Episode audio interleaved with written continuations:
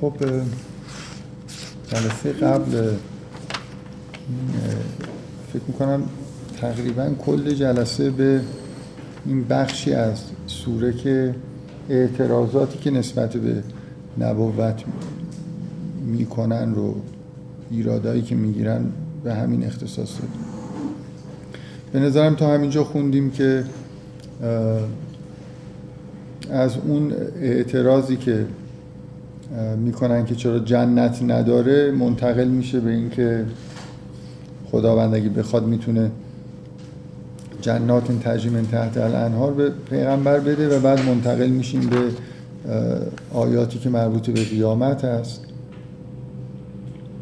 فکر کنم هم همینجا تموم شد دیگه جلسه احتمالا. وارد این آیاتی که مربوط به قیامت هستش نشد. جلسه اولم تو تقسیم بندی که کردم این نکته رو در واقع روش تاکید کردم که حالا این اعتراضا که میاد بعد در واقع تمام این قسمت ها رو میشه به یه نحوی دنبال همدیگه در نظر گرفت. این بخشی که با این اعتراضات شروع میشه بعد از اون مقدمه ای که سه آیه داره این انتقالی که به چند بار به قیامت پیدا می‌کنیم تا انتهاش آیه 44 اینا رو همه رو یه فصل در نظر گرفتیم. یه بخش آیات توحیدی هست و بخش آخر سوره هم که مربوط به عباد الرحمن.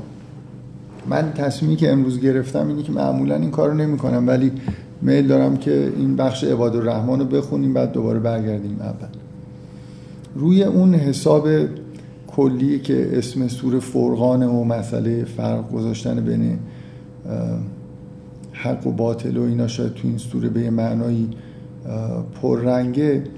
ببینید یه چیزی که باز واقعا ویژگی من دفعه قبل روی این تاکید کردم که شما شاید سوره پیدا نکنید اونم با این حجم که این مقدار حرفای کسایی که بر علیه پیغمبر صحبت می‌کنن رو با جدیت مطرح کرده باشه. مخصوصا تاکید کردم روی این آیه شاید تا حدودی استثنایی که اواخر سوره هست که میگه و اذا قیل لهم اسجدوا للرحمن قالوا و من رحمان؟ ان نسجد لما تأمرنا و زادهم نفورا؟ خیلی آیه آیه که به یه حس خیلی پلیدی داره اشاره می‌کنه که تو قرآن زیاد نیست. اینجور سراحتا در مورد احساسات این شکلی و کسایی که در واقع کافر هستن اینجور نمایش دادنشون خیلی متداول نیست.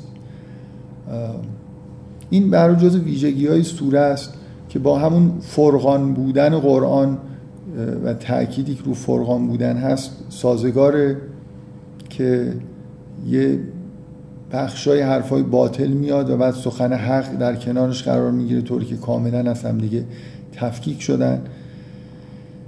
و اون آیه‌ای که نهایتا تو قسمت توحیدی است که حرف از مرج البحرین می‌زنه که دو, دو, دو تا دریا هستن که کنار هم دیگه قرار گرفتن و بینشون یه برزخی هست اینم با سوره سازگاره. من می‌خوام تاکید بکنم که اون سه تا آیه اول رو اگه به عنوان مقدمه بذاریم کنار از اول سوره تقریبا تا همین جایی که به عباد الرحمن به آیات توحیدی و عباد الرحمن مربوط میشه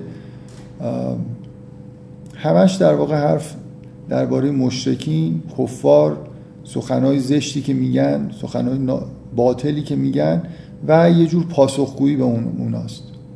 واقعا یه دفعه یه مرز خیلی پررنگ و روشن وجود داره دیگه. یعنی اینکه یه سوره اینقدر در واقع انگار در مورد این آدمای بد صحبت می‌کنه. بعد یک دفعه از یه جایی انگار یه نقطه گذاشته میشه سر خط تا انتهای سوره درباره عباد الرحمن به تفصیل شاید مفصل ترین توصیف از زندگی کسانی که در واقع مؤمن هستن و در سمت حق قرار دارن تو این سوره اومده. اینم می‌خوام بگم این مرز و این تغییر ناگهانی هم شاید با این محتوای فرقان بودن قرآن و این سوره خاص ارتباط داشته باشه ما انگار بیش از نیمی از این سوره همش همین سخن مشرکین رو میشنوید. حالا یه بخشی از آیات توحیدی میاد و یه دفعه منتقل میشیم به این آدمایی که مخصوصا میگم تو این سوره شما انگار یه جوری همین آیه‌ای که من می‌خونم که قالو و من رحمان نسجد لما تعمرنا و زادهم نفورا درون این آدما رو احساسات انگار پنهان این آدما رو داره یه جوری بهتون نشون میده. و بعد یک دفعه منتقل میشید به اینکه زندگی آدمای خوب رو ببینید چه جوریه. این تفکیک خوب و بد از نظر آدمای خوب زندگیشون حرفایی که می‌زنن و یه دفعه آدمای بد و حرفایی که می‌زنن کنار همدیگه یه کنتراست جالبی داره و یه مرزبندی مشخصی داره. این حالی نکته بود که به نظر اومد روش تاکید بکنم که باز با همون ویژگی فرقان بودن یه سازگاری داره. خب این آیه ها آیه های خیلی خوبی هن دیگه. خوندنشون لذت بخشه برای اینکه از آدم های خوب داره صحبت می‌کنه. هر چقدر خوندن حرفای چرند و مثلا باطل آدمایی که اهل حق نیستن ممکنه باعث کدورت بشه یا خوندن آیات مربوط به جهنم و بلایی که سر این آدما میاد باعث ترس و لرز بشه. این آیاتی که مربوط به عباد الرحمن هم البته یه جورایی باعث ترس و لرز میشه برای اینکه آدم بالاخره خودش رو مقایسه می‌کنه و احساس می‌کنه که اوضاع خیلی خوب نیست ولی بالاخره یه شیرینی خاصی داره دیگه. همین که انسانهایی در طول تاریخ به وجود میان که به همچین زندگی می‌رسن که اینجا توصیف شده خودش بالاخره همونجوری که خوندن آیات مربوط به انبیا به آدم یه آرامشی میده یه حس خوبی میده. از یه آرمانی که میشه دنبالش بود حداقل آدم نسبت به انسان بودن خودش احساس خوبی پیدا می‌کنه. اینجا هم همینطوریه. نه انبیای جمعی از انسانهایی که به جایی رسیدن که می‌تونن مفتخر باشن به اینکه بهشون عباد الرحمن اطلاق بشه. کسایی که کارگزاران رحمان هستن. ارتباطشون در واقع با جهان اینجوریه که با یه بخش عمده از زندگیشون ارتباط با خداونده که در حال پرستش و در حال پرستش و نیایش و در حال یه جور حالا ابراز علاقه هستن نسبت به خداوند. یه بخشی از زندگیشون ارتباط با خودشونه که همراه با ترس و لرز. یعنی این آیات که شروع میشه من با همین ترتیبی که اول اینجوریه که اینا ببین یه توصیفی که اینجا هست از زندگی این آدما اینی که یه زندگی دنیایی روزانه یه چیزی دارن. نه مخفی کم انگار کم سر و صدایی دارن. صبح از خونشون در میان یه کارایی می‌کنن و یه جوری همونطوری که در خیلی از ادبیات عرفانی ما این تجلی پیدا کرده انگار منتظرن که شب برن خونهشون. اصل زندگیشون زندگی در خلوت و زندگی شبانهشون. اینکه روز میان عباد الرحمن کسانی هستن که یمشون علل ارز هونن و اذا خاطبهم الجاهلون قالوا سلام. حالت پرهیز دارن دیگه. با کسی درگیر بشن یا حالا با آدمایی که یه جوری در واقع غرق در نادانی هستن محشور بشن. از این آد... از آدمهای دیگه پرهیز می‌کنن. شما خیلی جاها این توصیف رو در مورد این انسانهای پاک مثلا توی داستانها اینجوری می‌بینید که یه کسی از اقصل مدینه میاد و در حالی که همه منکر انبیا هستن یه کسی در حاشیه شهر زندگی می‌کنه میاد و بهشون میگه که از انبیا پیروی بکنید یا این در سوره یاسینه یا به یه نفر از اقصل مدینه میاد به موسی میگه که می‌خوان تو رو بکشن. یه آدم های خوب این حالت پرهیز از دیگران چون جماعت کل انعام زندگی می‌کنن و جاهلانه زندگی می‌کنن بالاخره این آدمایی هستن که یه جوری از این جامعه دور میشن. یا واقعا خونهشون یه جاییه که با دیگران خیلی ارتباط ندارن. یا هم اگه توی جمع دارن زندگی می‌کنن بالاخره این ویژگی رو دارن که و اذا خاطبهم الجاهلون قالوا سلام. آزارشون به کسی نمی‌رسه ولی قاطی هم نمیشن با مردم. یعنی اینکه مثلا اگه کسی بهشون اعتراض بکنه که چرا نمیای مثلا با ما محشور نمیشی اصلا این فریبای اینجوری هم نمی‌خورن. و الذین لا یشهدون از زور و اذا مروا باللغو مروا کرام. بالاخره دنیا پر از آدمایی که غرق در نادانی و جهالت و غرق در اعمال بیهوده بیهوده هستن و طبعا اینجور آدما قاطی نمیشن با این اکثریت مردم. یه جور حالت پرهیز از مردم خود به خود پیدا می‌کنه. اولین آیه یه جور انگار زندگی روزانه اینا که زندگی پرهیزگارانه است. از مردم پرهیز می‌کنن. خیلی روی زمینم با آروم با تواضع را میرن. خیلی انتظار نداشته باشید آدمایی باشن که جلب توجه بکنن. اینکه میگن که اولیاء خدا پنهان هستن. واقعا خداوند یه تعدادی رو با رسالت و نبوت از خلوت بیرون کشیده که ما دیدیم. وگرنه این آدم آدمایی هستن که خیلی زندگی آروم و ساده ای دارن و فقط منتظرن که شب برن. شب که میشه والذین یبیتون لربهم سجدا و قیاما زندگی شبانه دارن. این اصطلاحی الان خیلی متداول هست میگن nightlife به یه معنای دیگه ای همه انگار اونوریام زندگی شبانه اصل زندگیشونه. الان خیلی چیز دیگه این اصطلاح به کار می‌برن که مثلا در مورد هر در مورد مثلا چه می‌دونم یه محل یا شهر میگن که nightlife مثلا جالبی داره. منظورشون چیز خوبی نیست. منظورشون این نیست که مردم میرن مثلا دعای کمیل منظورشون از nightlife یه جور تفریحات شبانه است. به اینا روزشون اونجوری میگذره با پرهیزگاری و شبشون والذین یبیتون لربهم سجدا و قیاما برای شما که تازه اومدید فکر نکنید تا اینجا سوره رو خوندیم. از عباد الرحمن شروع کردیم. دیر اومدن فکر می‌کنن الان ما مثلا خوندیم رسیدیم به اینجا جلسه داره تموم میشه. اون قسمت های بعد از اون اعتراضات و فعلا پریدیم اومدیم ته سوره بعد دوباره انشالله برمیگردیم به اونجا. و الذین یبیتون لربهم سجدن و قیاما. که این چیز دیگه این این ارتباطشون با رحمانه. ارتباط سجدن و قیاما ارتباط عاشقانه است دیگه. پروردگار خودشون رو دوست دارن و دوست دارن که خدا رو عبادت بکنن. به این عبادات شبانه خودشون علاقمندن و یه ارتباطی با خودشون دارن. اون جمله اول مثل ارتباطشون با مردم و با دنیاست جمله دوم ارتباطشون با خداست. آیه بعدی و الذین یقولون ربنا اصرف عنا عذاب جهنم ارتباطشون با خودشونه.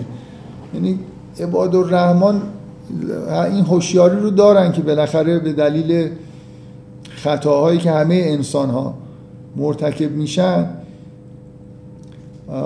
امکان اینکه مورد عذاب قرار بگیرن هست. بنابراین در همون عبادت های شبانهشون شما یه سراحتی در این می‌بینید که کسانی که مؤمن هستن بدون صفت مشترک همشون اینه که مثلا یستغفرون بالاسحار. اینو در مورد همه مؤمنین این گفته میشه که آدمایی هستن که بالاخره یستغفرون بالاسحار انگار که هر شب هر سحر نه اینکه گاهی استغفار می‌کنن. بالاخره انسان اگه خداوند بخواد با عدالت برخورد بکنه به دلیل خطاهایی که داره امکان و شایستگی این که عذاب بشه رو داره. بنابراین من می‌خوام روی این تاکید بکنم که این بخش الذین یقولون ربنا اصرف عنا عذاب جهنم مربوط به ارتباطشون با رحمان نیست. مخصوصا اینجا اینا عباد الرحمنن مربوط به خودشونه. یعنی آدمای مؤمن وقتی به خودشون نگاه می‌کنن این استعداد و لیاقت رو در خودشون می‌بینن که عذاب بشن به دلیل اینکه اشتباهاتی داشتن. که می‌تونه در واقع منجر به عذابشون بشه. و لازمه که از خداوند بخوان که جبران بکنی یه خطاهایی رو که در واقع مرتکب شدن. والذین یقولون ربنا اصرف عنا عذاب جهنم ان عذابها کان غراما انها ساعت مستقرا و مقاما. والذین اذا این بالاخره توصیفی که میگن که از ما عذاب جهنم رو دور کن ان عذابها کان غراما انها ساعت مستقرن و مقام این عذاب جهنم عذابیه که غراما حالا هم میشه ترجمه کرد که ضروریه و همین که طولانیه. هر دو تا معنی رو از غراما فکر می‌کنم می‌کنن. انها ساعت مستقرن و مقاما که جایگاه خیلی بدیه.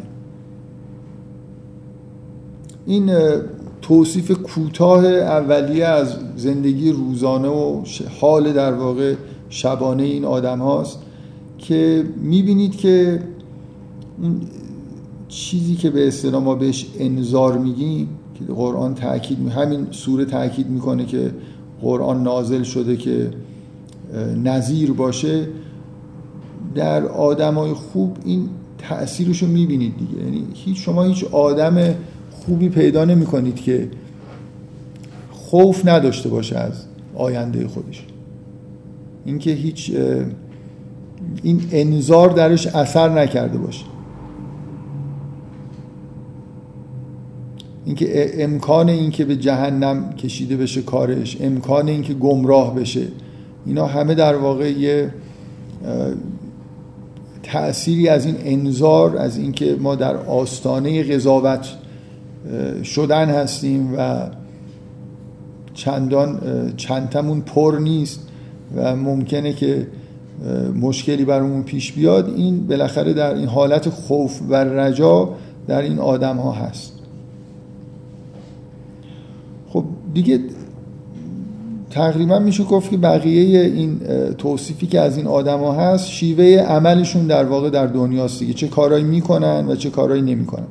اگه این بخواید انتباق بدید توصیف ها رو با توصیف های مختصرتری که توی قرآن از افراد مؤمن و متقی اومده مثلا در ابتدای سوره بقره اومده هدل للمتقین الذین یقیمون الذین یؤمنون بالغیب و یقیمون الصلاه و یؤتون الزکات. خیلی جا توصیف که می‌کنه که اینا چیکار می‌کنن؟ یقیمون الصلاه و یؤتون الزکات توصیف اصلیشونه که اینجا هم دقیقا والذین یبیتون لربهم سجدا و قیاما یه توصیف کلی از صلات و آیه اولین آیه‌ای که به اعمالشون دوباره برمیگرده والذین اذا انفقوا لم یسرفو و لم یخترو و کان بین ذالک قواما هم یه توصیفی در واقع از زکات. این زکات یعنی همین که سهمی از اموال خودشون رو در اختیار دیگران قرار میدن. حالا اینجا با واژه انفاق ازش یاد شده. لم یسرفو و لم یخترو هم اشاره به اینه که نه همه رو میبخشن نه خیلی. یه سهم مثلا همونجوری که یه جای دیگه در قرآن اومده حق معلوم لسائل و المحروم. وقتی که می‌خواد به زکات اشاره بکنه در مورد افراد متقی میگه که اینا یه سهمی مشخصی برای افراد محروم در واقع داره. حالا مثلا میگن در بین یهودی ها اینجوری عرفشون اینجوری که یک دهم مال خودشون رو انفاق بکنن. در مسلمان ها یک پنجم ولی نمی‌دونم یه پنجم چی یه پنجم چیزی که میگن لازم ندارن. من خیلی یه خورده این چیز این احکام مربوط به خمس. یه ابهاماتی داره. چون به نظر می‌رسه که الان شما احکامی که میشنوید به نظر می‌رسه یه نفر اگه خیلی آدم محتاجی باشه و اینا می‌تونه خمس نده دیگه ها. یه جوری میشه از خمس فرار کرد. اگه یه نفر حالا نه یک کلاه شرعی بذاره چیزی که بگه برای من چیزی باقی نمونده دیگه. مازاد ندارم بنابراین هیچی هم نمیده. بعد زکات هم که به گندم و جو نمی‌دونم خرما و شطور مثلا نیست اونم ما نداریم. مثلا ما نه شطور داریم نه خرما داریم. اینه که پس میشه یه نفر آدم مؤمنی باشه الان و به شر عمل بکنه و هیچی نده. ولی تو قرآن نمیشه. به نظر من شما قرآن رو می‌خونید کسی نیست که چیزی نده. بالاخره یه چیزی در میاره و میده دیگه. اینکه من صبر کنم ببینم آخر سال چقدر برام میمونه بعد از اون یه جوری حساب بکنم نمی‌دونم یه جوریه. بعد آخر سال من خودم چون این کار نمی کنم صبر نمی کنم برای آخر سال نمی‌دونم. ولی شاید این آدمایی که اینجوری حساب می‌کنن نزدیک آخر سال که بشه خرجایی بکنن که چیزی نمونه.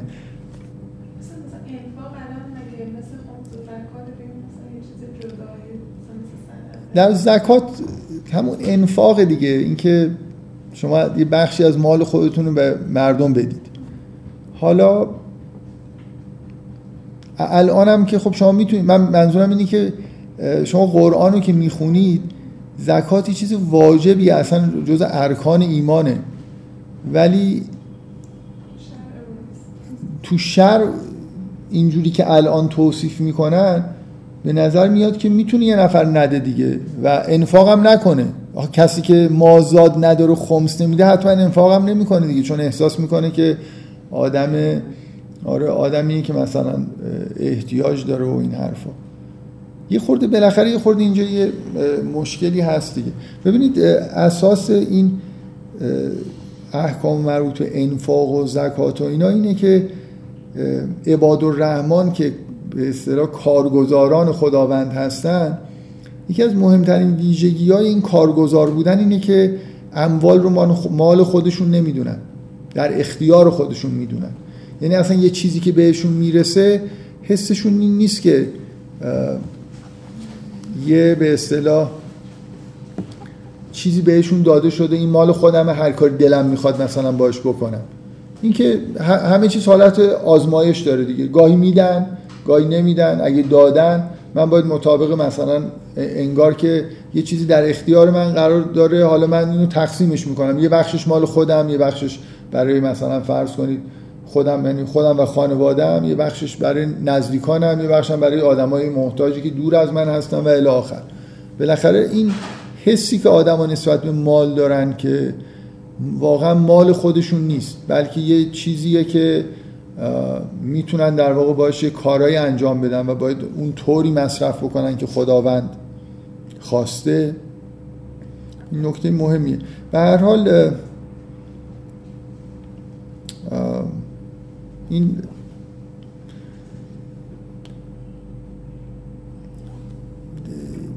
رکن بودن زکات در مورد ایمان و عباد الرحمن اینا خیلی توی قرآن روش تاکید میشه. یه خورده من چیزم دوست دارم که گاهی این تذکر رو بدم و این اختار رو بکنم که نکنه. به دلیل حالا این احکامی که میشنویم فراموش بشه که این جزء واجباته که بالاخره اگه حالا به صورت خمس داده نمیشه یه چیزی به صورت انفاق از مال آدم خارج بشه. من بعید می‌دونم بشه. از یه حالتی رو تصور کرد که آدم یه چیزی به دست بیاره و احساس نکنه که لازمه که مقدارش رو کنار بذاره به دیگران خب والذین لا یدعون مع الله الها آخر این یه کارهایی می‌کنن نماز می‌خونن زکات میدن و یه کارهایی هم نمی‌کنن. مرتکب شرک نمیشن. لا یدعون مع الله الها آخر. مرتکب قتل نمیشن. ولا یقتلون النفس التي حرم الله الا بالحق ولا یزنون. و زنا نمی‌کنن. و من یفعل ذالک یلقى اسام که هر کسی این کارو بکنه در واقع مستوجب عذاب یضاعف له العذاب و یوم القیامت و یخلد فیه مهان و کسی که این کارو بکنه در روز قیامت هم عذابش مضاعف میشه و در اونجا جاودانه میشه. الا من تاب و آمنه که البته خب اون تبصر بعد از هر تهدیدی به عذاب هست که تا اگه زنده هستن توبه بکنن همه چیز بخشیده میشه. یه خود در مورد این گناهان سگانه ای که جز ارکان در واقع گناهان هستن هم یه صحبتی بکنیم. این عباد الرحمن آدمایی نیستن که لزوما یکی اومده باشه بهشون گفته باشه که یه کارایی بکنن و یه کارایی نکنن. من یه بار توی فکر می‌کنم بحث در مورد سوره مؤمنین روی این تاکید کردم که یه بار یه نفر ممکنه مثلا آیات اول سوره مؤمنون رو بخونه فکر کنه که این آیات دیفینیشنه تعریف مؤمنه. یعنی مؤمن مؤمنان چه کسانی هستن؟ کسانی که اینطوری می‌کنن اینطوری می‌کنن این هفت صفت رو دارن مثلا این سه تا کارم نمی‌کنن. من اونجا فکر می‌کنم یه خورده مفصل در حد چند دقیقه صحبت کردم که به نظر میاد که نحوه صحیح برخورد اینه که مؤمنون یه آدمایی هستن که یه حالتی دارن که هر کی داشته باشه این نتایج رو داره. حالا شما از خوندن این چیزهایی که داریم میگیم بفهمید که اون حالت چیه. نه اینکه این چند تا چیزی که اینجا نوشتیم تعریف ایمانه. یه خود فرق داره دیگه. عباد الرحمن آدمایی هستن که یه حالی دارن که این نتیجهشه حالا شما هی اینو بخونید و حسشون رو نسبت به زندگی نسبت به خدا نسبت به مردم از روی اینا بفهمید. نزدیک بشید به اون حالتی که یه آدمی که عبدالرحمنه بهش رسیده که این کارا رو می‌کنه و این کارا رو نمی‌کنه. عباد الرحمن قتل مرتکب نمیشن. عباد الرحمن مخصوصا چون عباد الرحمن دیگه. عباد الرحمن منشأ زندگیه. منشأ مرگ نیست. یعنی میگه که لا یختلون النفس التي حرم الله الا بالحق. یکی از ویژگی های عباد الرحمن اینه که لازم نیست کسی به یه آدمی که به اینجا رسیده عاشق خداوندیه مخصوصا اینجا چون روی رحمان تاکید میشه خداوندی که خالق همه چیزه به همه داره رزق میده حیات رو به وجود آورده لطف شامل حال همه است. خب عباد الرحمن هم همین جوری برای همینی که انفاق می‌کنن. یعنی اگه اگه رحمان کسی که داره رزق میده من منم که عباد جزء کارگزار خداوند هستم یه حسی از این که غذایی به مردم برسونم باید داشته باشم. مثل خداوند مثلا انگار یه جوری کارگزارم دیگه. همون کارهایی که خدا می‌خواد رو انجام میدم. خدا رحمان می‌خواد که همه رزق داشته باشن همه در واقع مورد مهر خداوند هستن رحمان حیات رو به وجود آورده و سلب حیات کار خوبی یعنی این, این حسیه که در عباد الرحمن هست. نباید موجود زنده رو زندگی رو ازش گرفت. در مورد انسان ها که به شدت در مورد موجودات دیگه هم همینطور. حیات چیز با ارزشی. کسی که بندگی رحمان رو می‌کنه نسبت به حیات یه احساس خوبی داره. بنابراین الا بالحق هیچ وقت حیات رو از کسی یا چیزی سلب نمی‌کنه. من قبلا فکر کنم توی بحث سوره ماعده مثلا روی این تاکید کردم که حتی این مسئله کشتن حیوانات و خوردن گوشت حیوانات هم مسئله کوچیکی نیست توی در واقع شرع اسلام. یعنی ما به ازا داره. یعنی بالاخره چون یه جوری مثل اینکه کار عجیبیه که جواز عجیبی به انسان ها داده شده که حق داشته باشن که سلب حیات بکنن از یه موجود زنده دیگه. و در قبالش چیزایی از انسان خواسته شده. یعنی بالاخره این حالت استثنایی بودن و اینکه شما اینو می‌بینید حج بعضی تعجب می‌کنن. حج یه جوری برای ما به ازای این حکمه که اصلا شما وقتی یه همچین جوازی بهتون داده شده باید مثلا یه مناسکی اجرا بکنید. برای اینکه این چیز کوچیکی نیست که به انسان ها حق داده شده که مثلا چهار پایان رو حیات رو ازشون سلب کنن و بخورنشون مثلا. بالاخره یه نکته عجیبی توی این حکم هست. یعنی جواز چیز بزرگی در واقع به انسان داده شده. و عباد الرحمن کسانی هستن که نسبت به حداقل قتل نفس و اینا که حساسیت دارن. نسبت به شرک بدیهیه که حساسیت دارن. و این نکته جالبه که کنار مثلا شرک و قتل اینکه زنا نمی‌کنن هم اومده. حالا اینکه قتل بیشتر گناه مردانه است زنا بیشتر معمول جوری که تو سوره نور توضیح دادم به یه معنای بیشتر متوجه زن هاست که یعنی گناه گناه بزرگتری برای زنها در واقع یه جوری انگار حساب میشه. برای همین میگه از زانیت و از زانی. سرقت رو میگه از سارق و از سارقه ولی زنا رو اول در مورد اسم مؤنثش رو زودتر میاره. عباد الرحمن آدمایی هستن که شما بعدا هم می‌بینید. اینکه لایزنون زندگی جنسی آرام و طبیعی دارن دیگه. نه همجنسگرا هستن نه نمی‌دونم با هر کسی ارتباط برقرار می‌کنن. زندگی جنسی در خانواده دارن. شما جالبه که در توصیفات عباد الرحمن این عبارت اومده به دلیل اینکه مسئله انحرافات جنسی توی انحراف بشر خیلی نکته مهمیه.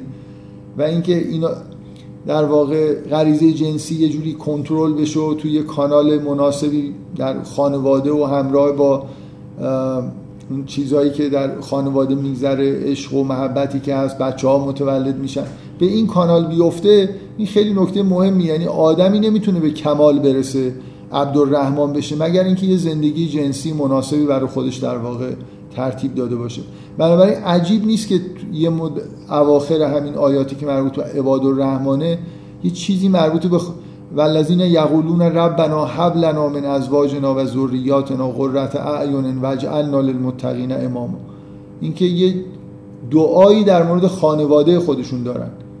اینقدر انگار تو حیات معنوی این آدما مسئله زن و بچه و خانواده زن و بچه میگیم ازواج می‌تونه به زوج مردم اشاره بکنه. ولی بالاخره اینکه خانواده اینقدر تو زندگی این آدما پررنگه که دو جا در واقع به این اشاره شده دیگه. گناه خروج از خانواده ندارن و برای خانواده خودشون هم خیلی احترام قائلن که یه دعایی که ازشون نقل میشه مثلا دعای اینه که خدای عذاب رو از ما بردار. یه دعایی که برای دنیای خودشون دارن می‌کنن دعایی که برای خانواده خودشون دارن می‌کنن.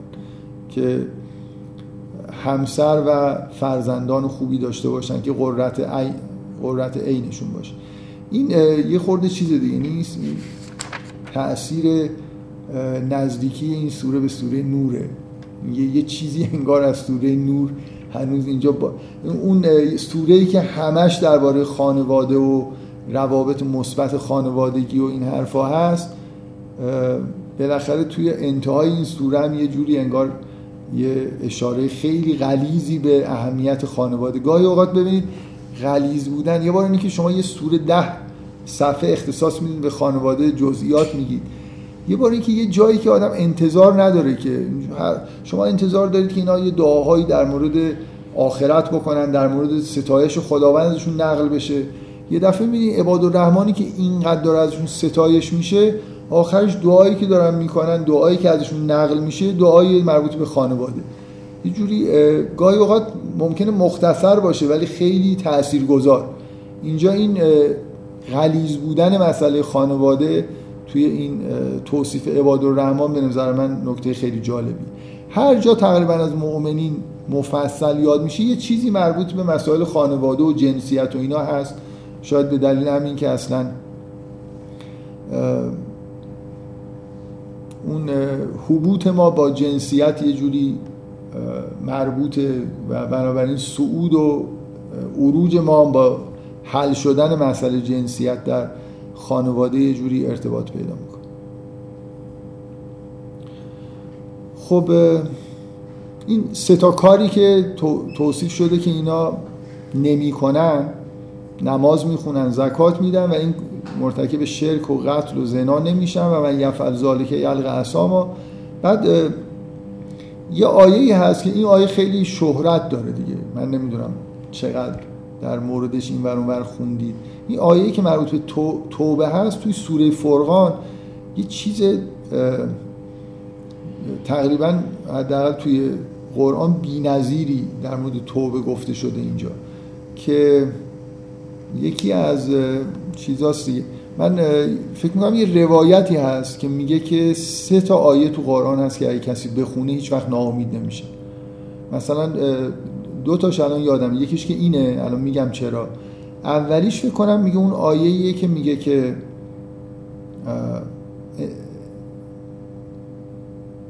ان الله یغفر الذنوب جمیعا لا یقنطوا من رحمت فکر می‌کنم این آیه است.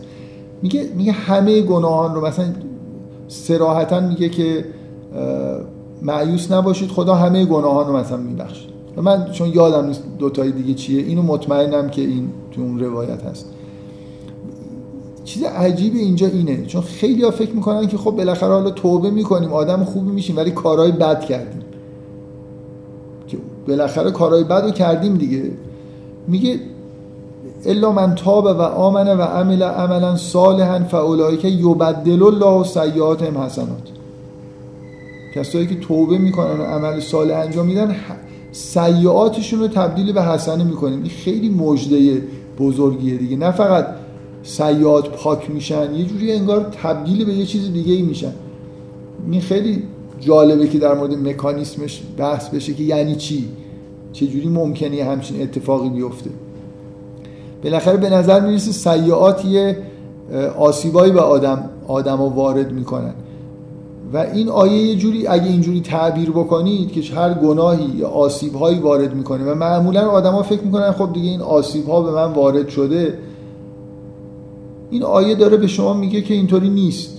یعنی اگه زندگی آدم تغییر بکنه بعد از یه مدتی اون آسیب ها تبدیل به یه چیزای خوبی میشن. نه فقط به صورت آسیب باقی نمیمونن. من یادمی که یه نفر می‌گفت که مشهور حالا مشهور بین مثلا آدمای مذهبی هستن ولی خیلی حالا شاید اهل آیات و روایات و این حرفا نباشن که مدام روی این مسئله تاکید می‌کنن. میگم یه جمله حالا میگم من یه جمله شنیدم زیاد میگن که میگن که بالاخره کسی که توبه کرده قلبش مثل یه دفتریه که توش نوشتن بعد با مداد پاکون پاک کردن. بالاخره جای اون منظورشون که یه کثیف شده دیگه. خلاصه توش یه چیزایی نوشتن و پاک شده. این آیه یه چیز عجیبی داره میگه که نه فقط جاش نمیمونه چیز کثیفی نمیمونه یه چیزی انگار از همون مثل, مثل شما اینجوری فکر کنید. حالا من یه چند تا نکته بگم نه فقط نه اینکه بخوام توجیه بکنم. یه بار مثلا یه نفر می‌تونه اینجوری تعبیر بکنه که یه نفر هر چقدر پایین تر رفته باشه بالا اومدنش سختره دیگه. بنابراین اگه بتونه توبه بکنه یه جوری برای انگار یه پاداش مضاعفی می‌گیره. برای خاطر اینکه از یه قعر مثلا گناهان خودشو بالا کشیده. تلاش زیادی کرده و ما برای تلاشای خودمون پاداش می‌گیریم. یه, یه نکته ای که در مورد توبه هست اینه که شما یه آدمی که توبه می‌کنه وقتی یه مدت میگذره واقعا به یه جایی می‌رسه که می‌تونه بگه که اونقدر تغییر کرده که دیگه اون آدم سابق نیست. و وقتی که امکان واقعا یه آدمی از نظر معنوی وقتی رشد می‌کنه به یه جایی می‌رسه که امکان نداره برگرده به اون زندگی سابق خودش. بنابراین به یه معنای واقعی کلمه میشه گفت که دیگه اون اعمال اعمال این آدم نیست. ارتباطش با گذشته خودش واقعا قطع میشه. یعنی شما الان من یه نفر رو می‌بینم دیدم دیروز چه کارایی کرده و خب به نظرم میاد خب دیگه این آدم همین رفتارهایی که از این آدم دارم می‌بینم می‌تونه صاحب اون اعمالی باشه که دیروز انجام داده یا پریروز انجام داده. ولی یه کسی که به معنای واقعی کلمه توبه می‌کنه و عمل صالح انجام میده و پیش میره از نظر معنوی رشد می‌کنه به یه جایی می‌رسه که دیگه اصلا اون کارهایی که سابق کرده اعمال این آدم نیست. اثر بدی هم که روش گذاشته دیگه به این آدم نمی‌تونه برسه. یه حقیقت حقیقتی که وجود داره در مورد توبه اینه که معمولا آدمایی که توبه می‌کنن اگه دوباره گمراه بشن به اون اعمال سابق خودشون بر نمیگردن. به یک کار یک انحراف جدیدی پیدا می‌کنن غالبا. خیلی ها اینجوری که ممکنه از نظر معنوی رو توبه بکنن اعمال صالح انجام بدن یه مدار رشد بکنن. دیگه اون آدم سابق نمیشن ولی ممکنه منحرف گمراه بشن دیگه. حالا به گمراهی های مثلا درون دینی پیدا بکنن. به هر حال کسی که توبه می‌کنه و عمل صالح انجام میده که باعث پیشرفتش میشه از نظر معنوی این آیه یه مژده بزرگی میده که اولایک یبدل الله و سیئات حسنات این آیه رو باید اینجوری بخونید که اینطوری نیست که یه جور معجزه آسایی سیئات تبدیل به حسنات میشن. جای فکر کردن داره که چجوری سیئات به حسنات تبدیل میشن یعنی به جای اینکه یه آدم این آدمو که نگاه می‌کنید حستون این باشه که هفتاد سال گناه کرده بود حستون این باشه که واقعا وقتی میبینیدش انگار هفتاد سال عبادت کرد مطابق گناهانی که کرده انگار یه جوری صاحب کارهای, کارهای خوب شده. این برای این برای همه آدمای مجده بزرگیه که سیئات می‌تونن تبدیل به حسنات بشن. و کان الله غفور رحیم. و من تاب و عمل صالحا فانه یتوب الی الله متاب. و کسی که توبه بکنه و عمل صالح انجام بده به سمت خداوند برمیگرده. و الذین لا یشهدون از زور و اذا مروا به لغو مروا کراما. یه جوری برمیگرده به همون توصیف ابتدایی که انگار داره مفصلتر توضیح میده که کسا اینا کسایی هستن. گفت اونجا خیلی مختصر گفت و اذا خاطبهم الجاهلون قالوا سلاما.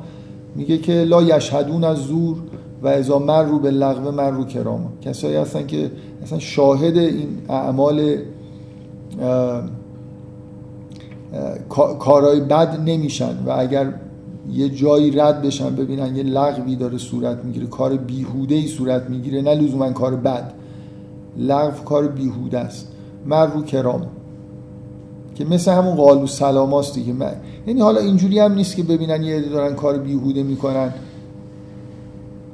قیافشون رو یه جوری بکنن یا یه مطلقی بهشون بندازن بگن شما چه آدمای احمقی هستید این کار رد میشن دیگه. حالا بالاخره آدما بعضی از نظر معنوی توی سطح پایینتری هستن انگار زندگی دنیایشون بدون لغو نمیگذره. حالا آدم می‌تونه برای یه, یه کسی که جز عباد الرحمن ممکنه براشون کراما براشون دعا کنه که خدا کنه که اینا اینجوری نمونن ولی اینکه بیاد باشون مثلا برخورد بدی بکنه برای اینا آدما اینجوری نیستن که. ازا مرو به لغو مرو کرام و الذین ازا رو به آیات ربهم لم یخروا علیها سمن و امیان حالشون چون همیشه حالت هوشیاری دارن نسبت به خداوند متذکر هستن اینکه زمینه اینو دارن که هر جایی که نشانه های خداوند ظاهر میشه اینا انگار آشکارسازی دارن که نشانه ها رو می‌گیرن. اینطوری نیست که یه اتفاقی بیفته مثلا در آسمان ها و زمین در زندگی روزمره جاهایی که حضور خداوند خیلی یه به اصطلاح تلعلوی پیدا می‌کنه اینا متوجهش نشن. متوجه آیات پروردگار خودشون هستن. والذین یقولون ربنا هب لنا من ازواجنا و ذریاتنا قرة اعین واجعلنا للمتقین امام. این اینکه چه ارتباطی وجود داره بین ربنا هب لنا من ازواجنا و ذریاتنا قرة اعین که یه آیه در واقع دعا برای اینکه خانواده خوبی داشته باشن که نور چشمشون باشه. این با اون سوره نور این کلمه قررت اعیان هم یه چیزی بالاخره به ذهن آدم اون خانواده تو سوره نور انگار یه جوری از توش نور متصاعد میشه دیگه. اینا خانواده های نورانی می‌خوان خانواده ای که نور چشمشون هم باشه روشنی قررت, قررت عینشون باشه. وجعلنا چه ارتباطی داره با این یه دفعه این عبارت وجعلنا للمتقین امام که ما رو برای متقین پیشوا قرار بده. بذارید اولا یه عده ممکنه یه خود تعجب بکنن که اصلا این چه دعاییه که ما رو برای متقین پیشوا قرار بده. خب این از این چیزاست دیگه. من از این نکات توی فرهنگ حال نمی‌دونم فرهنگ ایرانی خیلی زیاده. اینجور تواضعهای بیخودی که مثلا نه ما که چیزی نیستیم و حالا معمولا من احساس می‌کنم آدمایی که اینجور حرفا می‌زنن که ما که در حدی نیستیم که کاری بکنیم و اینا یه نموره انانیتی در درونشون هست که فکر می‌کنن مثلا حالا اگه یه نفر ازشون راهنمایی بگیره خیلی آدم بزرگی شدن یه حسی بهشون دست میده زیادی حس بزرگی می‌کنن که می‌خوان خودشون رو کنار بکشن. این خیلی دعای خوبیه دیگه یه نفر دوست داشته باشه که به جایی برسه که پیشوای دیگران قرار بگیره پیشوای آدم های خوب باشه. نه اینکه نمیگم ما رو حاکم مثلا قرار بده اینکه الگوی دیگران بشیم. در حدی رفتارمون خوب باشه که دیگران بیان ما رو که می‌بینن یه چیزی یاد بگیرن. خب این خیلی خوبه دیگه. یه نفر روحیش اینجوری باشه که دوست داشته باشه که به یه همچین چیزی برسه. مثل همونطوری که انبیا رسیدن. لازم نیست یه نفر پیامبر باشه. رسالتی پیدا بکنه و پیشوا و امام به معنای اینکه دیگران ازش تقلید بکنن الگو بردارن بشه. به این نکته اول این که این دعای خیلی خوبیه. خیلی خوب آدم روحیش اینجوری باشه. خیلی یه جوری کمک هم می‌کنه برای اینکه آدم همیشه مواظب خودش باشه برای خاطر اینکه اگه نیت کرده باشه که زندگیش طوری باشه که همه بتونن ازش الگو بردارن. حالا بگذاریم. یه نکته دیگه که شاید ابهام داره اینه که چه ارتباطی به خانواده داره. فکر می‌کنم ارتباطش به خانواده اینه که یه آدمی چه بخواد چه نخواد الگوی بچه های خودش میشه. پیشوای یعنی شاید این حس وجعلنا للمتقین اماما از اینجا میاد که یه نفر ممکنه در جوانی حالا قبل از ازدواج و بچه دار شدن و اینا خیلی حسش این نباشه که لازمه که طوری زندگی بکنه که دیگران ازش الگو بگیرن. ولی یه پدر و مادر چه بخوان چه نخوان امام شدن تو خونه خودشون. بنابراین یه جوری در واقع خانواده تشکیل دادن یه جور حالت پیشوایی در واقع پذیرفتن اینه که پیشوا شدن. بنابراین حالا خوبه که پیشوای خوبی باشن. از اون پیشواهایی باشن که همه آدمای خوب ازشون در واقع الگو می‌گیرن. اینکه بلافاصله بعد از اینکه دعای مربوط به خانواده اومد مخصوصا حرف ذریات شد این مسئله وجلنا للمتقین امامان به طور طبیعی انگار بهش اضافه شد. تشکیل خانواده همانو امام شدن همانو بنابراین مواظب تشکیل خانواده باشید که بچه هاتون نمی‌تونید به بچهتون بگید که بچه دو سالتون. بگید پسرم مثلا از من تقلید نکن از فلانی تقلید بکن. هر پدر مادری هر کاری بکنن بچه اداشون رو در میاره. ادای پدر, ما... پدر مادر خودشو خیلی زود دیتکت می‌کنه که کیا هستن و هر کاری اونا بکنن اینم می‌کنه. این خیلی جدا مسئله.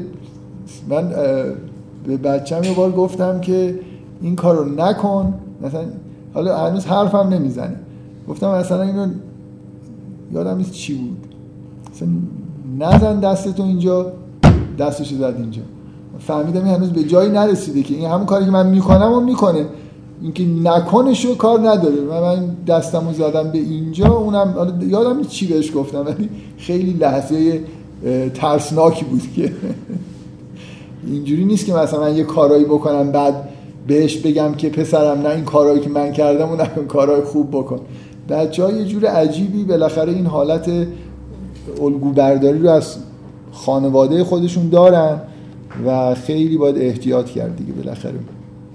تشکیل خانواده که می‌دید بچه دار میشید دیگه این مسئولیت هم گردنتون میفته بنابراین دیگه حالا که الگویی عده شدید دعا کنید که وجعلنا المتقین اماما دیگه. یه جوری دیگه حالا که به این ورته امامت افتادید دیگه تا تهش برید. امام های پیشوایان خوبی باشید الگوهای خوبی باشید. خب تموم شد این توصیفات. اولایی که یجزون الغرفت به ما صبروا و یلقون فیها تحیتا و سلاما خالدین فیها حسنت مستقرن و مقام.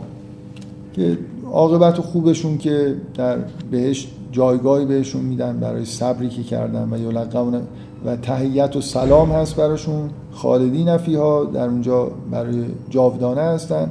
حسنت مستقرن و مقاما در مقابل انها ساعت مستقرن و مقاما که چند تا آیه قبل اینا گفتن به جایی می‌رسن که حسنت مستقرن و مقام. قل ما اینم از این آیه هاییه که روزی هشت ساعت یه بار قبل از غذا نمی‌دونم بعد از غذا بخونید. قل ما یعبو بکم ربی لولا دعا کن خدا به شما انگار توجهی نمی‌کنه عنایتی نمی‌کنه اگر دعای شما نباشه. فقط کذبتم فسوف یکون لزام. که حالا بذارید این آیه رو که یه دفعه اینجا ظاهر میشه رو بذاریم برای بقیه رو که خوندیم. من فقط یه نفر یادآوری بکنی که اینجا یه چیزی موند. فقط کذبتم فسوف یکون. و لزامای خورده عجیبه دیگه بعد از این آیات جمله انتهای این سوره. ولی این آیه رو واقعا قل ما یعبه و بکم ربی کسایی که اینکه حضرت زکریا می‌گفت که و ما کانه به دعای که رب دعای که رب شقیا نسبت به دعای تو شقی نبودم یعنی اینجوری ترک دعا نداشتم که نخواستم که مثلا صاحب فرزند بشم. واقعا یه حس اینجوری هست. اصلا دعا نکردن شقاوته. میگه که دعا نکنید دعای شما نباشه اصلا خداوند به شما پروردگار من بگو پروردگار من به شما توجهی نمی‌کنه اگر دعای شما نباشه. اینکه یه فرهنگی هست یه میگن که مثلا دعا مال آدمای چیزه سطح پایینه که از خدا چیزی بخوان. خب هرچی خدا مثلا ما به یه جایی می‌رسیم که هرچی خدا خواست هرچی شد همونو ما قبول داریم دیگه. اصلا من چی از خود من کیم که از خدا چیزی بخوام. و بعد خب این آیه چیز دیگه به نظر میاد داره میگه دیگه. اینکه ببینید اینکه من منظور از اینکه دعا بکنید نیست که برای خودتون بخواید. ممکنه یه نفر بگه من به یه حالتی رسیدم که رضایت دارم. هر چیزی پیش بیاد حضرت زکریا برای خودش چیزی نمی‌خواد. فرزند نمی‌خواد.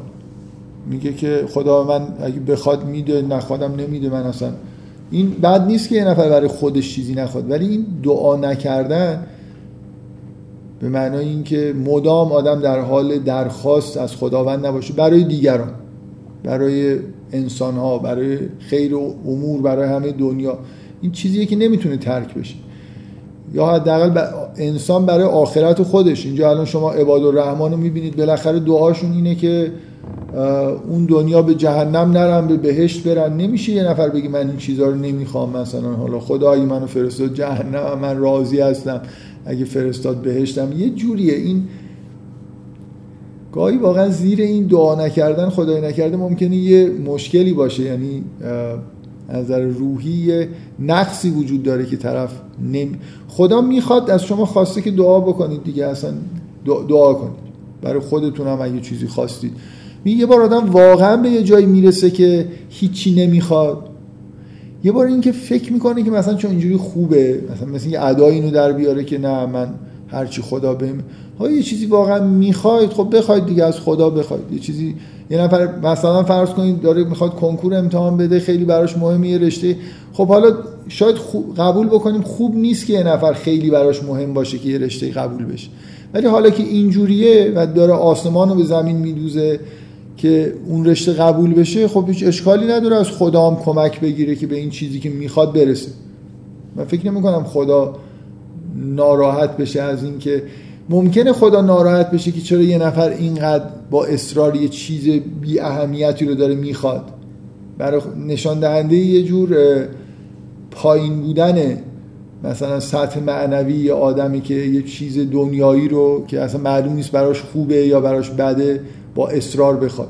ولی اگه واقعا نظر روانی یه نفر اینجوریه خب حالا اون دعا کردن حداقل چیزی نداره. یعنی کراهت نداره که آدم اونو چیزی که داره براش اینقدر تلاش می‌کنه و واقعا براش مهمه از خدا بخواد.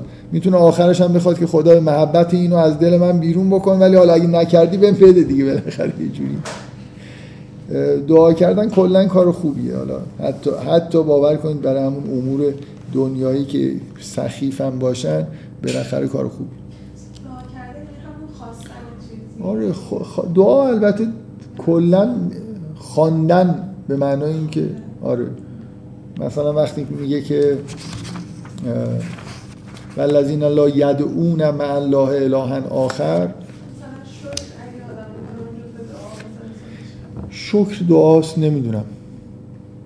خواندن خدا یا مثلا یا رب گفتن حالا شما می‌تونید یا رب یا رب بگید و چیزی هم نخواهید از خداوند ولی خدا رو صدا زدید. دعوت به معنای صدا زدن مثلا. شکر گفتنم حالا آره، خدا رو اسامی خدا رو بردن خداوند رو صدا زدن و حالا چیزی هم خواستن اینا.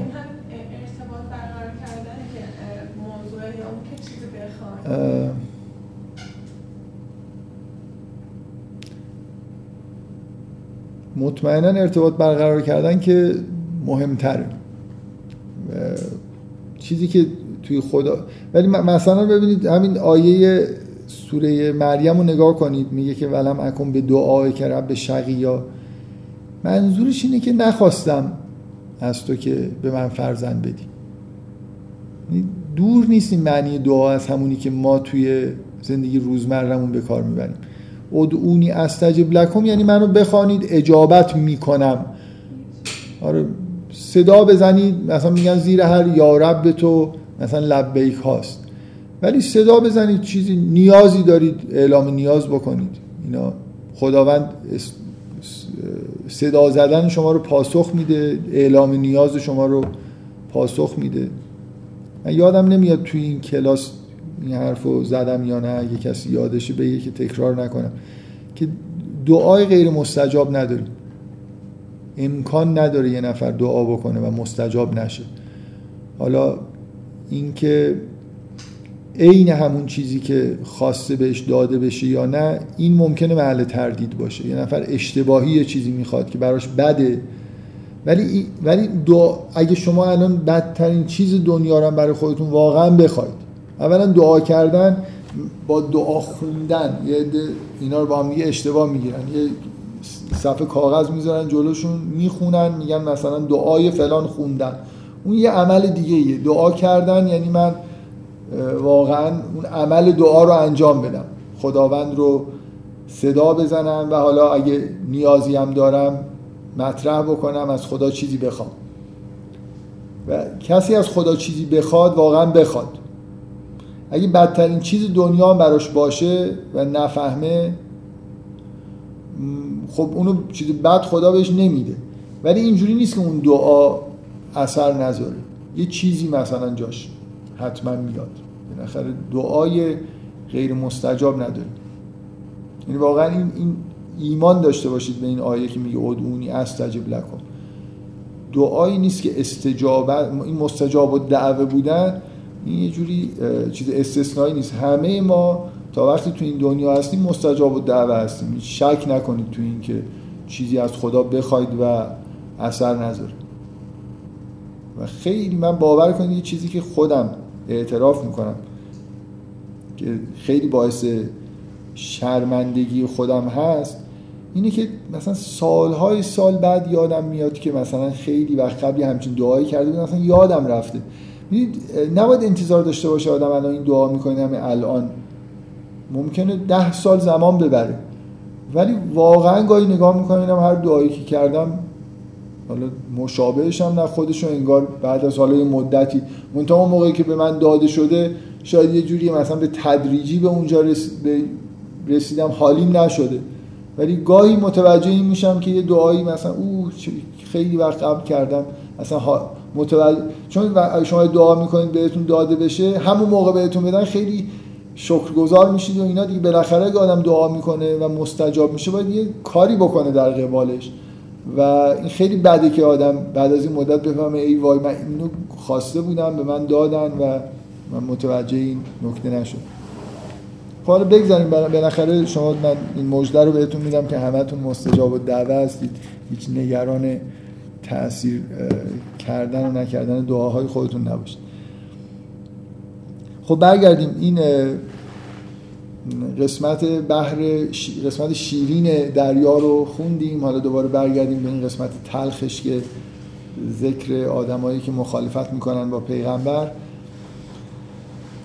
من یه تعهدی هم کرده بودم که هر دفعه بگم که این چقدر جالبه که اینجا آخرین چیزی که میگه که چرا باغ نداره بعد میگه که تبارک الذی ان شاء جعل لك خیرا من ذلک جنات تجری من تحت الانهار. و اینو وصل می‌کنه به توصیف بهشت و جهنم. چون گفته بودم میگم این دفعه هم گفتم که این خیلی جالبه. حالا یه مورد مشابهش هم که هست اونجا دوباره روش تاکید می‌کنم که این رفت و آمدهایی که از این ادعاها و این مخالفت های احمقانه این آدما به قیامت و در واقع این شیوه انتقال از باطل به حق هست تو این سوره جالبه. یکیش اینجاست که از این درخواست جن ادعای اینکه چرا پیغمبر جنت نداره وارد قیامت میشیم. جلوتر هم بازی مورد هست.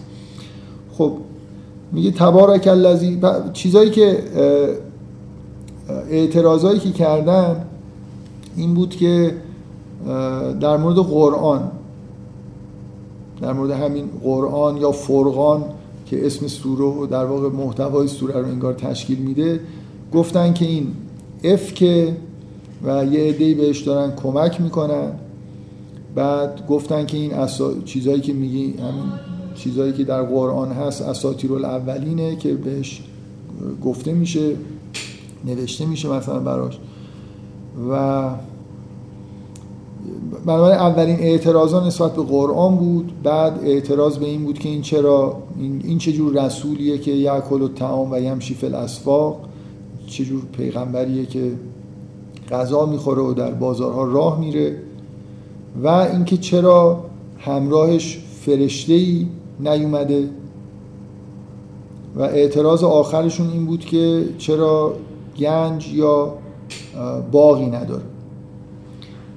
به نظر میاد که حالا از اینکه چرا گنج چرا باغ نداره که آخرین اعتراضه وارد این میشیم که در واقع در وارد آیاتی میشیم مربوط به آخرت هست و روال این آیات تا آخر این بخشی که مربوط به این اعتراضات و آیات مربوط به قیامت هست به نظر میاد که با یه ترتیب عکسی همونطوری که یعنی آخرین چیزی که گفته شد که این چرا جنت نداره پاسخش انگار اول میاد بعد همینجور اعتراض سوم اعتراض دوم اعتراض اول به ترتیب یه جوری پاسخشون توی این بخش اومده.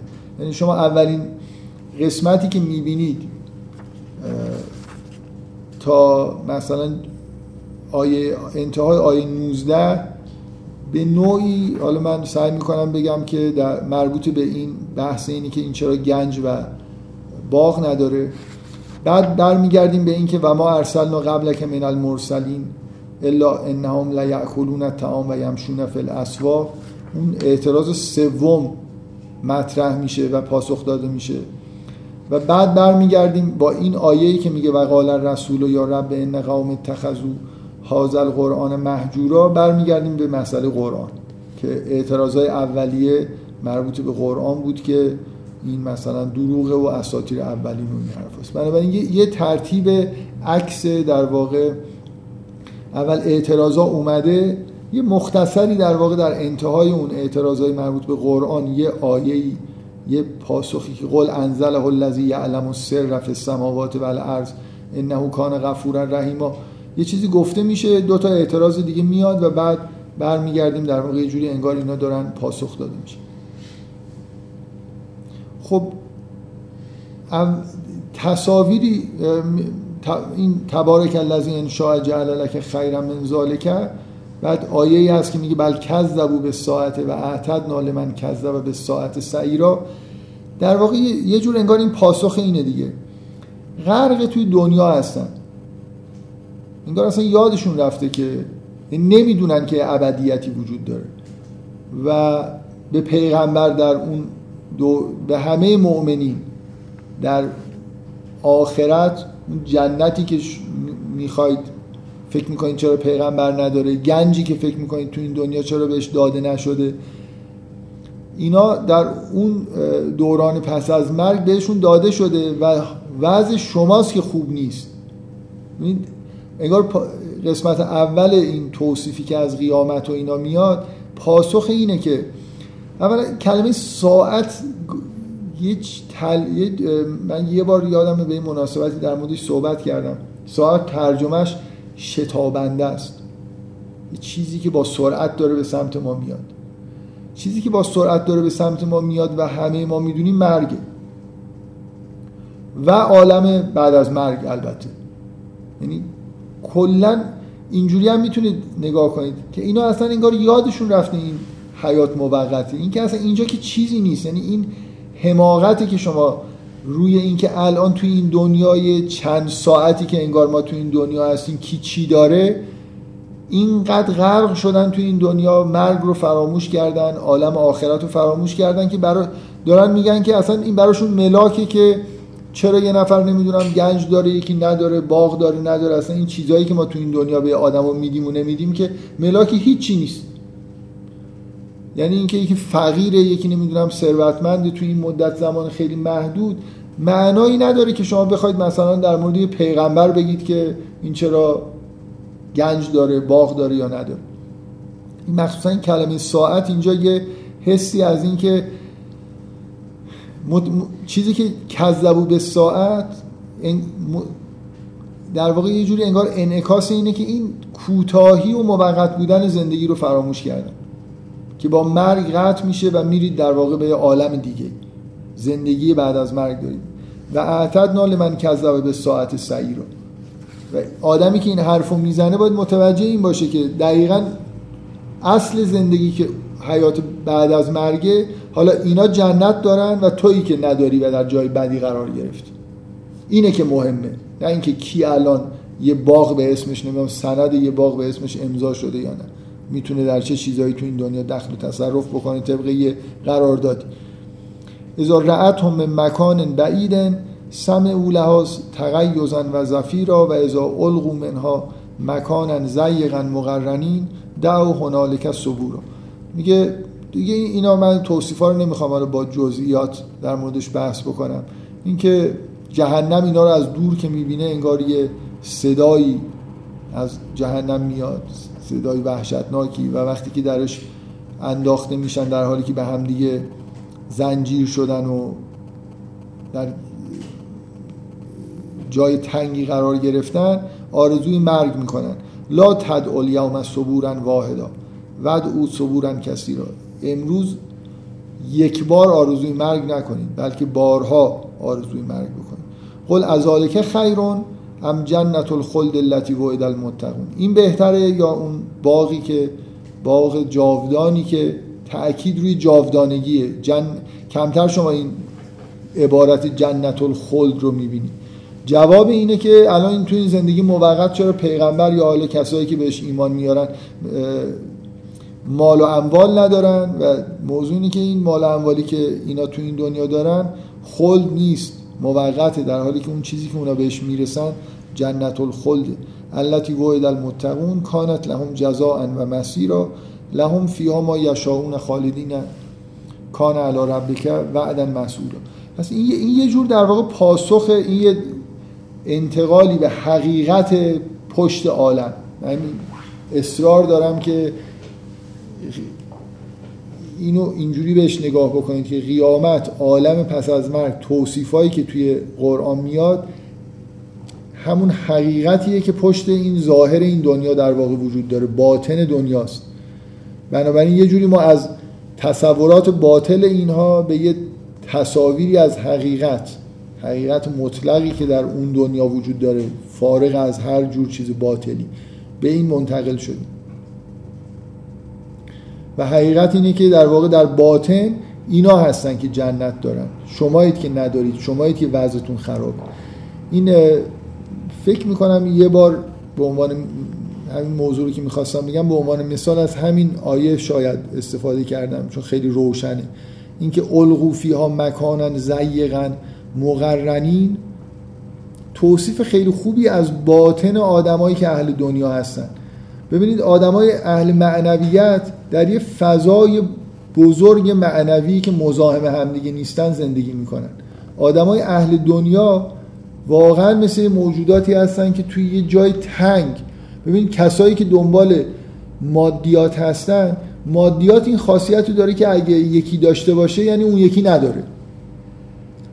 چیزه این اصطلاحی که الان همه دیگه یاد عوام هم یاد گرفتن میگن بازی زیرو سام سیاست مداره ما خیلی میگن بازی برد باخت میگن برد برد بازی کنیم نمی‌دونم برد باخت بازی نکنیم. یه سری بازی ها بازی برد باخته توی یه قمار همون قدری که یه نفر برده یکی باخته. چیزی از انگار بیرون اضافه نمیشه. دنیا خیلی جاش اینجوریه. ذاتا برد باخته یه همین باغ ها مقدار محدودی هستن. سرشون دعوا میشه. میریزن رو سر هم دیگه یه هر می‌خوان هر کدوم یه تیکه داشته باشن سر اینکه کی تیکه بزرگتر داشته باشه دعواشون میشه جنگ میشه اصلا همین نصف بیشتر جنگای دنیا سر همین که یه تیکه زمین مال منه یا مال توه خلاصه پیش اومده. چیزهایی که قدرت های مادی مال ثروت چه می‌دونم اینجور, اینجور چیزها این اهداف مادی با دقیقا اینجوریه که مثل اینکه این آدما همشون حجوم بردن در یه قطعه کوچیکی از زمین و به همدیگه دارن فشار میارن که مدام مزاحم همدیگه هستن که یه چیزایی رو در واقع اینجا بکنن و مال خودشون بکنن. و نتیجهش اینه که بعضی اینا تو اون دنیا هم اینجوریه. این توصیف مکانن زیقا مقرنین اینا باطن این عالم هم این آدمایی که اهل دنیا هستن همینجوری هن. اینا موجودات به هم بسته در یه جای تنگن. در حالی که آدمایی که اهل معنویت هستن مثلا فرض کنید علم. علم اینجوریه که اگه من یه چیزی بدونم دیگه یکی دیگه بیاد بدونه مال من مثلا کم میشه. حالات مثلا چه می‌دونم عرفانی رو یه مقدار مشخصی از تقسیم می‌کنن. اگه فلانی خود بهش برسه یعنی من به من کمتر می‌رسه مثلا دعوا بکنیم. آدمایی که اهل معنویت هستن توی فضای خیلی خیلی وسیعی زندگی می‌کنن که هیچ مزاحم همدیگه نیستن. خواسته هاشون با همدیگه تلاقی و تزاهم نداره. در حالی که این آدمای بیچاره ای که اهل کفر هستن و در واقع توی سطوح خیلی پایینی از لحاظ معنوی قرار گرفتن همش مزاحم همدیگه هستن. با همدیگه باید رقابت بکنن تو سر کله همدیگه بزنن. عاقبتشون هم همین میشه که در یه جای تنگ و تاریکی به همدیگه بسته. انگار این باطن اونجا ظهور کرده و اونجا می‌فهمن که کی باغ داره کی باغ نداره. در باطن اینجوریه که همین الان هم مؤمنین پیامبران در بهشت دارن زندگی می‌کنن. در اون بهشت معنویت خودشون زندگی می‌کنن و باغ دارن و مرتب دارن میوه می‌خورن و این چیزیه که اینا در واقع متوجه نیستن. بنابراین عبور کردن از این اعتراض به آخرت که با همون قرینه لفظی جنت انجام شده یه جور در واقع پاسخ گفتن به اون حرف هم هست که واقعیت اینه که شمایید که باطن عالم اینجوریه که شمایید که باغ ندارید. پیامبران و مؤمنین هستن که باغ دارن.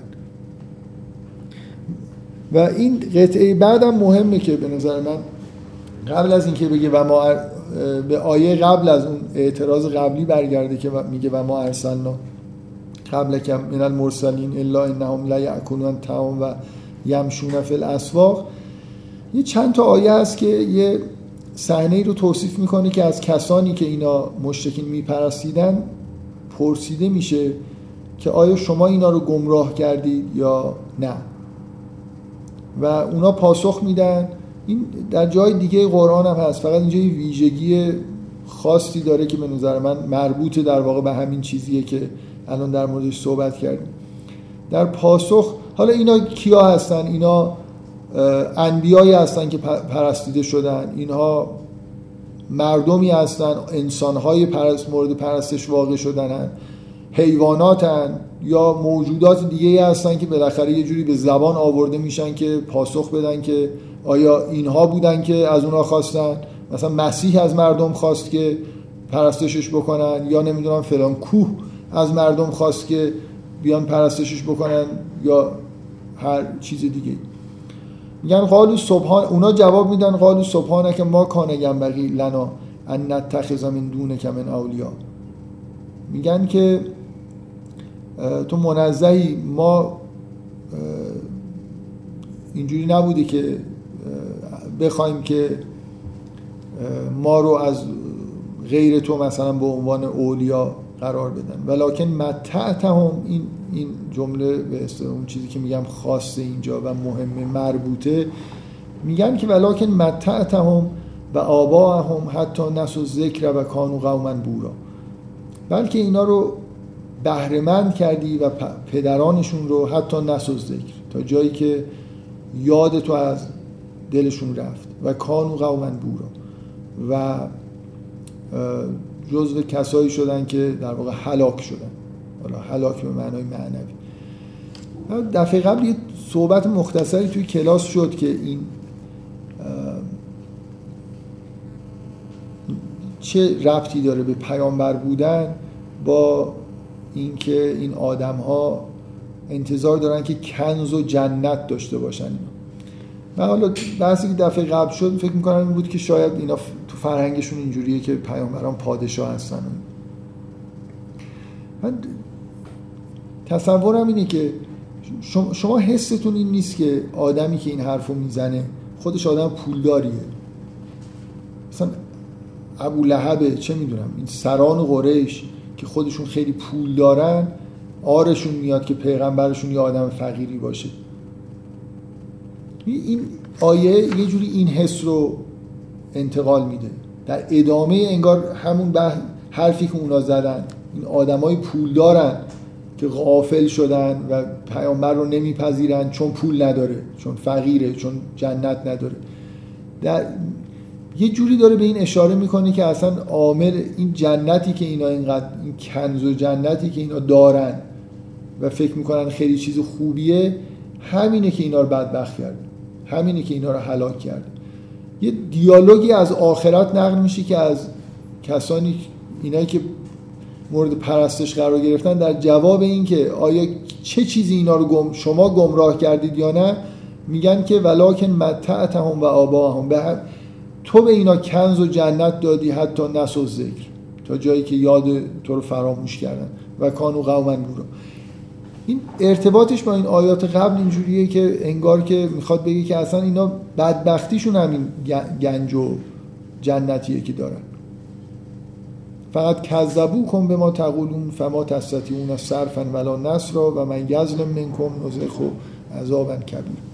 که اینا بالاخره از در واقع عبادت اینا رو تکسیب می‌کنن و اینا به عذاب کبیر دچار میشه بنابراین این میشه اینجوری فکر کرد که کل این رفتن به آخرت و این شنیدن این دیالوگ یه جوری ارتباط داره به همون اعتراض چهارمی که در واقع یا به معنای شاید سوم دیگه چون دوتا آیه اول کلا مربوط به قرآن آیه دوم و اعتراض دوم و سوم هم یه جوری قابل تفکیکن. حالا اعتراض دوم این بود که این چه جور پیغمبریه که در بازارها راه میره و غذا می‌خوره و در بازارها راه میره. میگه که آیه بیستم میگه و ما ارسلنا قبلک, قبلک من المرسلین الا انهم لیعکلون الطعام و یمشون فی الاسواق قبل از تو اینجوری نبوده هر کسی فرستادیم همشون غذا میخوردن و در بازارها راه می‌رفتن. و جعلنا بعضکم لبعض فتنه تصبرون و کان ربک بصیر و بعضی رو برای بعضی آزمون قرار دادیم که ببینیم صبر می‌کنن یا نه و کان ربک بصیر. و خداوند بیناست این چی میگه این آیه؟ حالت جدل داره دیگه. این آدما واقعا به چه یهودی باشن چه اهل قریش باشن مثلا قریشی ها به رسالت ابراهیم یه جوری اعتقاد دارن. بالاخره جواب مناسبی بهشون داده بشه که طبق چیزی که خودتون در واقع قبول دارید اینه که پیامبران قبلی هم آدمایی بودن که آدم بودن دیگه. بنابراین شما از یه آدم اهل یهود که هیچی از قریش بپرسید که آیا ابراهیم غذا می‌خورد یا نه؟ میگه غذا می‌خورد. در بازارها راه رفت هیچ وقت یا نه؟ فقط مشکل چیه؟ یه نمی‌دونم روایه جمله معروفیه میگن هیچ پیغمبری در روستای خودش پیروانی پیدا نمی‌کنه برای خاطر اینکه یعنی کلا که معلوم این حرف پوچه که اینا چرا غذا می‌خورن و در بازارها راه میرن. ولی حسیه دیگه یعنی همین الان من یه نفر رو ببینم که داره جلوی من راه میره تصور این که این پیغمبر سخته. واقعا تنها چیز انگار بهش باید تذکر بدی که تو یه پیغمبری رو قبول داری. مثلا فلانی غذا می‌خورد حضرت مثلا فکر کنم از مسیحا بپرسید که حضرت عیسی غذا می‌خورد یا نه؟ فکر نکنم کسی معتقد باشه حضرت عیسی غذا نمی‌خورد یا تو بازار نمی‌رفت. هر پیغمبری با هر شعنی براش قائل شده باشن خب طبیعیه که این کارهای ظاهری رو هیچ کس نگفته یه پیغمبری اومده که اعمال حیاتی انجام نمی‌داده. حد اکثر این که بگن مثلا ازدواج نکرده ولی دیگه غذا خوردن و توی بین مردم راه رفتن این چیز بدیهیه. مشکلی چیز روانیه که این آدمی که بابا از بچگی اینجا مثلا گردو بازی می‌کرد و فلان اینا این چجوری پیغمبر شده؟ این همون مشکلیه که چرا آد... پیغمبرا تو دهات خودشون کسی ازشون پیروی نمی‌کنه؟ بعدا مثلا پیغمبرا وقتی میمیرن بیشتر پیرو پیدا می‌کنن. برای اینکه کسی نمیبیندشون میشه آدم ازشون یه ذهنیت چیزی بسازه دیگه ماورایی بسازه تو ذهن خودش. ولی خود ماهایی که الان منی که دارم این حرفو می‌زنم و شمایی که دارید لبخند می‌زنید خود ما هم زمان پیغمبر بودیم یه خورده سخت بود دیگه. الان یه آدمی بیاد اینجا کنار من. قبلا هم دیروزم دیده بودمش داشت اومد از من مثلا خورما خرید. امروز اومده میگه که به من وحی شده مثلا من بیایید از من پیروی بکنید. یه جوریه دیگه. بالاخره ما هم اگه تو اون دهات بودیم یه مشکلی پیدا می‌کنیم این پاسخ پاسخ مناسبیه. یادآوری این که خودتون در مورد انبیایی هر پیغمبری که می‌شناسید بهش یه به تاریخ اگه مراجعه بکنید مشکلی ندارید با این مفهوم که ابراهیم، موسی، عیسی همه اینا غذا خوردن و در بین مردم هم راه رفتن در بازارها هم خرید کردن مشکلی هم نداشتیم. و نکته دیگه ای که تو اون آیه بود که گفتن که مال حاضر رسول یعکل تمام و یمشی فی الاسواق لولا انزل الیه ملکون فیکون معه نظیر چرا فرشته همراهش نازل نشده؟ میگه و قال الذین لا یرجون لقاءنا لولا انزل علینا الملائکه او نرا ربنا. یه چیزی هم حالا اینجا اضافه شد. من فکر می‌کنم نزدیک اذان شدیم.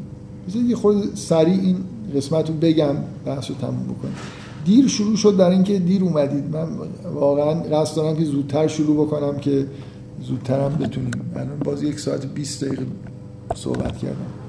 می‌خوام سعی کنم جلسات طولانی تر بشه. اینایی که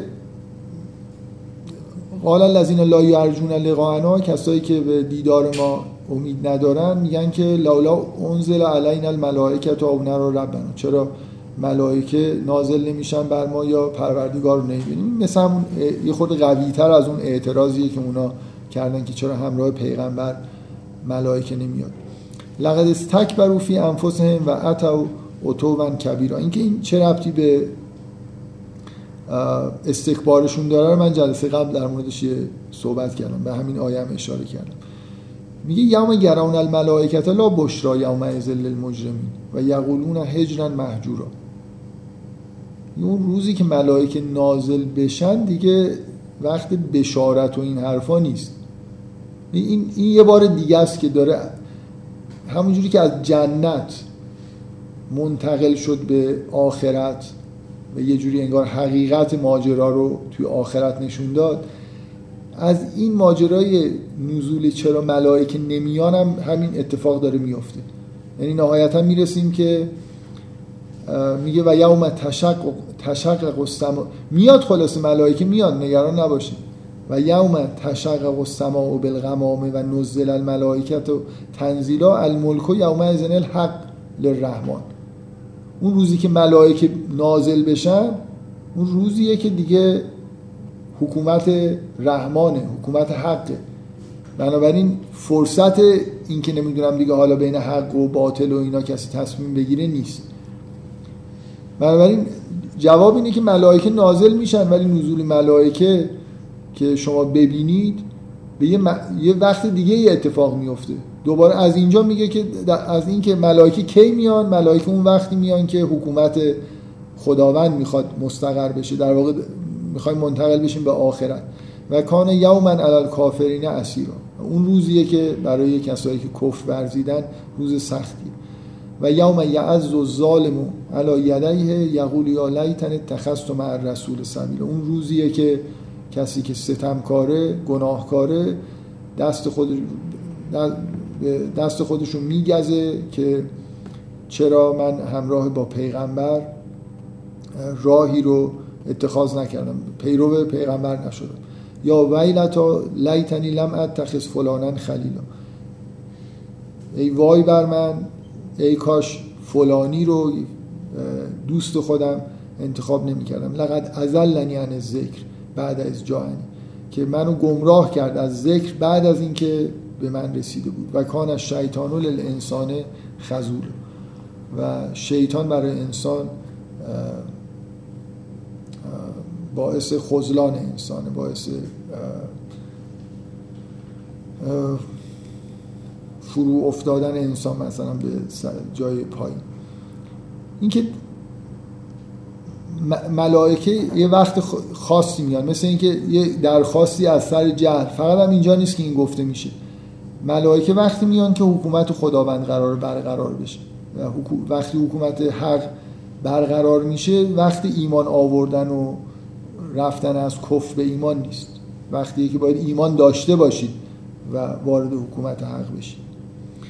این آیه که اینم آیه ترسناکیه که میگن که یا لیتنی یا لیتن تخست مع رسول و مع رسول سبیلا یا ویلتا لیتنی لم اتخذ فلانا خلیلا. یه گوش زد و یه اشاره شدید و لحنی به این روابط دوستانه است که خیلی وقتا تو این روابط دوستانه آسیبایی دوستا به هم دیگه می‌زنن. یه جوری با اصطلاح مهندسی این نزول ذکر از طرف خداوند به مردم سنکرون نیست. همزمان یه دفعه مثلا آدمایی که توی این اتاق توی خوابگاه دارن زندگی می‌کنن همزمان اون حالت ذکر براشون پیش نمیاد که خداوند میگه هر سالی یکی دو بار آدما رو یه فرصتهایی بهشون میدیم که توبه بکنن. ذکر براشون پیش میاد. یه چیزی می‌بینن یه حالی بهشون دست میده. موضوع اینه که دوستاتون اون موقعی که این ذکر بر من مثلا نازل میشه بر خانواده و دوست من همون موقع و اینا باعث میشن که این ذکر سرکوب بشه. و فردا من این کار رو با اونا می‌کنم. ناهمزمانی اینکه اینجوری نیست که این یه آدم خاصیه. اون یکی دوستشم که این داره میگه که ای کاش فلانی رو من دوست انتخاز نکرده بودم هم همین حرفو داره در مورد این احتمالا می‌زنه که ای کاش من فلانی رو دوست نه اینکه دوست بد و فران کلا این روابط اجتماعی این روابطی که ما با هم دیگه داریم یه جوری جداش چون ذکر اینطوریه که نازل میشه بر یه نفر مستعد میشه برای اینکه توبه بکنه و از این زند... روال عادی زندگی خودش بیرون بیاد و به یه جایی برسه و این روابط اجتماعی مانع هستن. اینا رو نمیشه راحت پاره کرد. فردا مثلا با دوستت قرار داری بری سینما. حالا یه حالی به دست داده می‌خوای عبادت بکنی بالاخره اون طرف هم اونجا منتظر و اگه بهش بگی نمیام ناراحت میشه و بالاخره دیگه این روابط دوستانه یه آسیبای اینجوری هم متاسفانه همراه خودشون دارن. بنابراین چی نتیجه می‌گیریم که هیچ با کسی دوست نشیم؟ که بالاخره مواظب باشیم مواظب اون ذکره باشیم. دوست بشید مواظب ولی اگه واقعا یه وقتی احساس کردید که یه حالی یه در آستانه این هستید که می‌تونید یه جهشی بکنید از نظر معنوی دیگه دوست و اینا رو همه رو بندازید. موبایلتون رو خاموش بکنید و برید سراغ کار کار زندگی خودتون. خب من نیت نداشتم که امروز جلسه رو سوره رو تموم بکنم. برای اینکه کجا ختم کردین خیلی برام مهم نیست ولی جلسه دیگه به هر طریق ممکن سوره رو انشالله تموم می‌کنم. فکر نمی کنم یه جلسه هم بیشتر کار داشته باشه